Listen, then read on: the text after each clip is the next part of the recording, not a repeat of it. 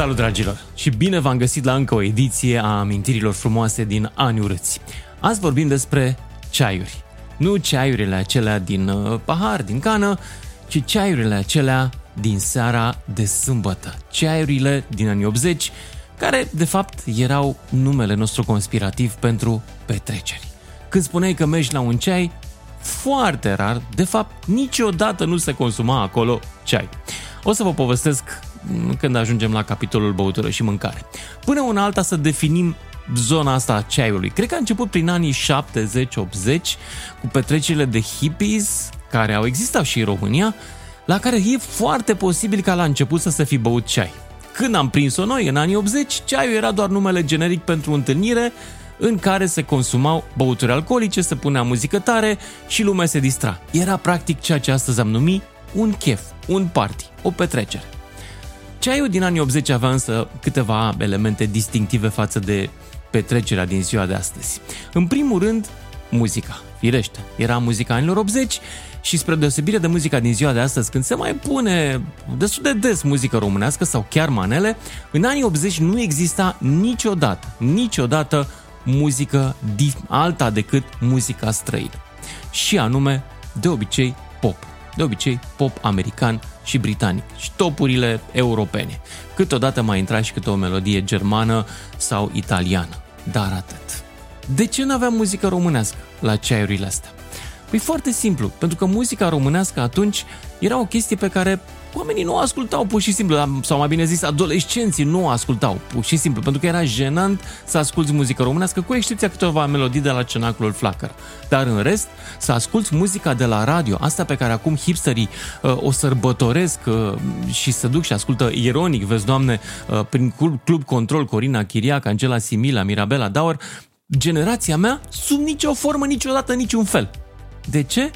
Foarte simplu, era în cool era în cool pentru că era pe toate gardurile, era la toate posturile de radio, trei la număr, și mm, era de fapt muzica regimului, dacă stai să te gândești bine. Era muzica pe care regimul o agrea și o promova. Ăștia erau cântăreții lui, nu ai noștri. Noi nu-i simțeam ca fiind ai noștri. Cine erau ai noștri? Păi erau Modern Talking, era CC Catch, Jennifer Rush, uh, Alphaville, Depeche Mode, și trupele de rock. John G, de exemplu, uh, Def Leppard, nu știu dacă a apărut să încă sau să fie suficient de popular în România, dar erau trupele din anii 80. Rat, mi-aduc aminte că aveam o casetă din, din America cu ei.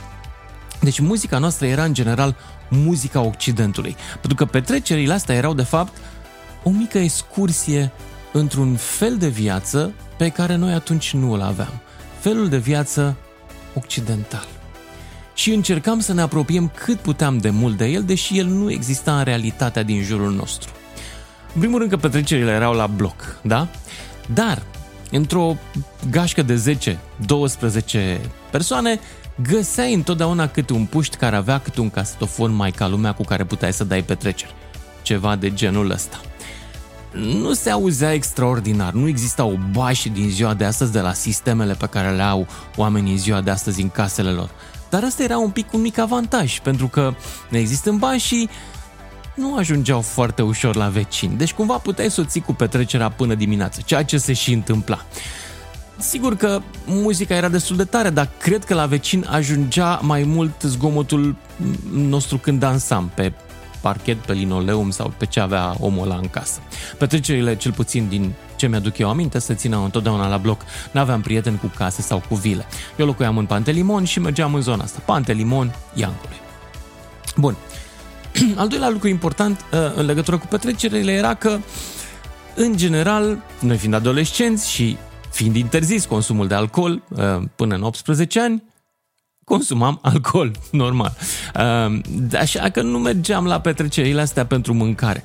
În general, părinții lăsau din toată sărăcia lor tăvițe cu sandvișuri, unele foarte frumos decorate, adică sandvișurile astea erau în general cu pate de ficat din ala de la conservă, cu două, trei murături uh, de decor peste el și cam atât. Nu existau bani și nu exista mâncare în exces. N-am mâncat, nu mi-aduc aminte să fi mâncat vreodată la un ceai șuncă, de exemplu, cum sandwich cu șuncă. N-aveam.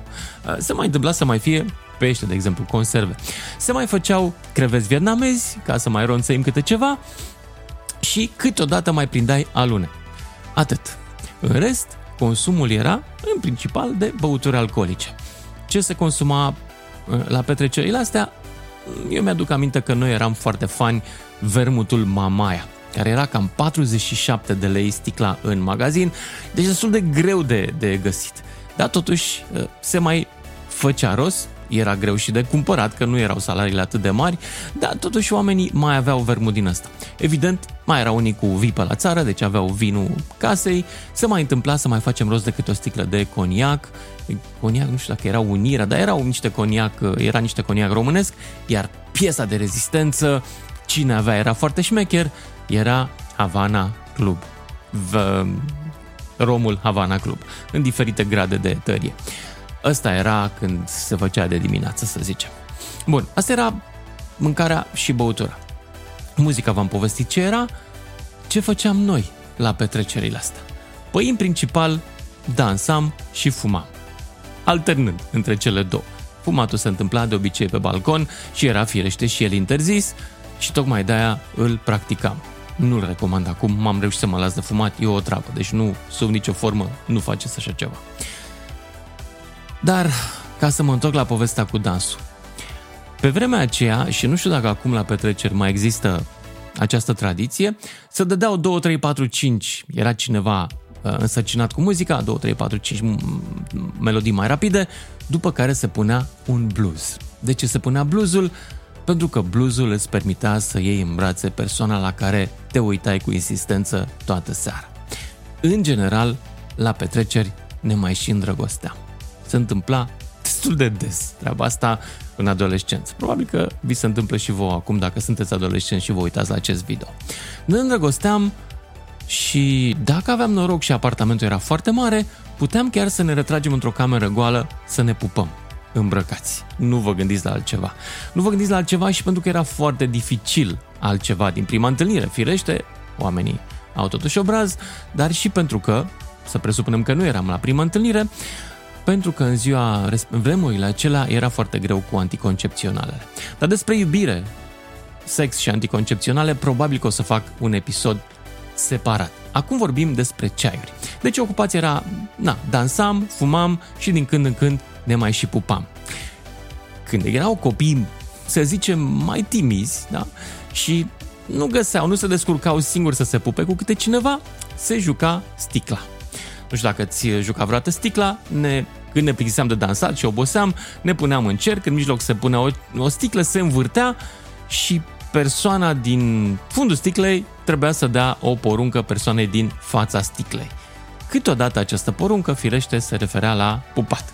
Ehm, de aceea, așezatul pentru sticlă era o treabă pe care trebuia să o faci cu skepsis, pentru că ideal era să fii în fața persoanei ehm, la care te gândeai în mod insistent și romantic. Dar, dar, se putea întâmpla să nu fie așa, dar să ai prieteni care știau că tu ai un crush pe și atunci când prindeai să iei o poruncă, era cumva, îți dădeau misiunea să pup persoana respectivă. Firește, în limitele decenței, nu era abuz în vreun fel. Era doar un joc aproape nevinovat. Acum, câteva lucruri apropo de, de, uh, de ceaiurile astea. Uh, cum ne îmbrăcam? Păi clar încercam să fim și aici ca în vest. Îmi aduc aminte că erau câteva elemente fundamentale pentru fete.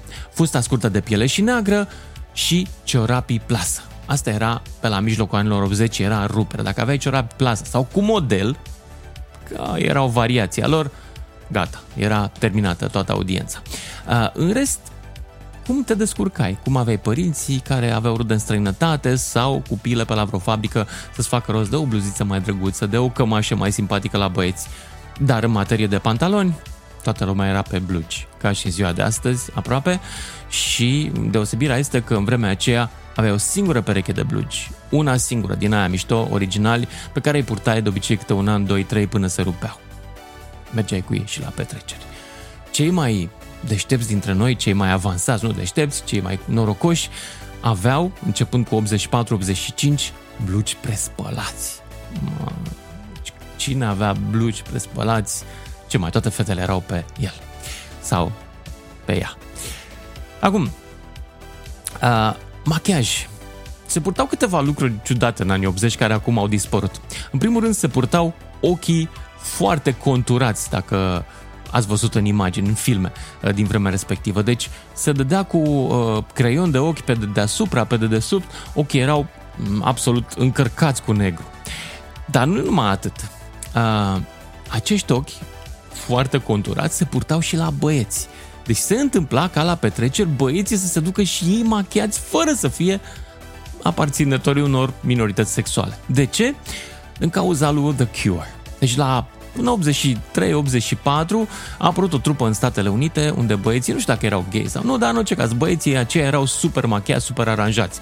Ochi, un pic de pomeți cu uh, roșu, evident, uh, un fel de ruj, care în vremea respectivă în România se numea atractiv și era de fapt un ruj transparent, un gel de buză transparent pe care îl cumpărai ca să-ți dai iarna să nu-ți înghețe uh, buzele pentru că umblai mult pe afară și se folosea și la petreceri pentru că dădea așa un fel de glow, o strălucire buzelor și îl foloseau fetele în principal, dar câteodată se duceau și băieții așa împreună cu ochii făcuți. Tocmai pentru că văzuseră ei la The Cure. Moda era numită, cred că, punk, dacă nu mă înșel. Acum, existau și, uh, la petrecerile astea, existau și conflicte între ce muzică să punem. Erau depeșiștii versus rockerii, care uh, apăreau și în spațiu public sub formă de găști. Găștile de depeșiști, de exemplu, uh, mi-aduc aminte că încercau să se îmbrace cu raglane lungi, să semene cu aia cu fulare lungi. Rockerii erau cu uh, geci, dacă se poate, de piele sau de blugi și uh, blugi cu cât mai multe ace de siguranță înfipte în ei. De altfel, la blugi, pentru că nu puteai întotdeauna să ai blugi la modă, să zicem că ți luai în 1983 și erau mai largi jos, iar în 85 se purtau foarte înguși, foarte pe picior jos. Ce făceai? Pentru că erau aceiași blugi. Îi prindeai jos cu ace de siguranță ca să-i strâmtezi pe picior. Și acele de siguranță rămâneau vizibile pentru că era o chestie, cum să zic, la modă. Dar mai purtam ceva la petreceri și asta presupun că n-ați uitat, dragilor. E vorba de jambiere.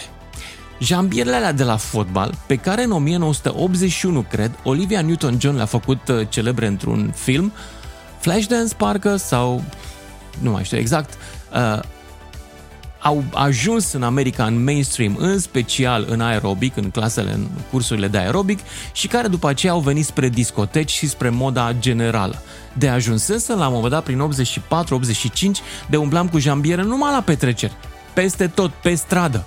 Toți copiii, toți adolescenții, băieți și fete aveau jambiere. Era incredibil. Se făceau Asta a fost singurul obiect de îmbrăcăminte la care industria românească cumva s-a adaptat, au reușit să le producă, poate pentru că le produceau înainte pentru ca material sportiv, uh, dar și poate pentru că până puteau să producă ăștia, cooperativele meșteșugărești și fabricile mai mici, le produceau pentru că le era foarte ușor, le făceau probabil din material de fular. Și erau ca niște fulare care veneau pe picior, tubulare. Le purtam tot timpul. Am avut două, trei perechi de jampiere, le mergeam și la munte cu ele, mergeam și la petreceri, mergeam peste tot. Și aveau și acest avantaj că strâmtau piciorul jos și păreai foarte la modă. Dar, până la ce oră țineau petrecerile astea? E foarte simplu. De cele mai multe ori, dacă copiii și cei mai mulți dintre ei nu aveau părinți cu mașini, erau obligați să stea până dimineața, până reîncepea transportul în comun. Vedeți, noi veneam pe la 7-8 seara la petrecere și stăteam până pe la 5-6 dimineața și toți părinții care organizau petreceri, ceaiuri uh, acasă la ei trebuia să ia în calcul chestia asta pentru că pur și simplu noaptea copiii n-aveau cu ce să plece acasă, mai ales dacă stăteau la 2-3 km distanță. Mm, taxiuri existau, sigur că existau taxiuri de noapte, exista și un telefon la care puteai să suni taxiul noaptea, dar evident, asta era foarte complicat și foarte scump pentru un copil obișnuit din anii 80. Nu puteai să mergi cu taxiul noaptea, ați luat 30-40 de lei și ăștia erau banii tăi de buzunar pentru 2-3 săptămâni. Era de neacceptat. Așa că petrecerile țineau până dimineața și în general se terminau cu toți copiii, dacă acea casă era o casă de bogătași, uitându-se la un film la video. Da, video. Cine își mai aduce aminte de asta? Ei bine, despre asta și despre asta o să vorbim într-un episod viitor. Până atunci, dacă vi s-a părut interesantă povestea mea, dacă amintirile astea frumoase din anul râți au stârnit și în voi, poate o amintire, sau poate nevoia de a afla mai mult, întrebați-vă părinții, întrebați-vă bunicii sau uitați-vă pe net să căutați detalii despre epoca aia în anii 80 în America, de exemplu. De ce? Pentru că noi încercam să emulăm cam tot ce vedeam acolo, inclusiv cocktailuri, de exemplu. Doar că nu aveam Coca-Cola să ne facem Cuba Libre, ne făceam cu Frucola sau cu Quick Cola. Sub nicio formă n-avea același gust. Dar și despre asta o să vorbim într-un episod viitor. Vă mulțumesc că v-ați uitat și să ne vedem cu bine data viitoare la următoarele amintiri frumoase din anul reții.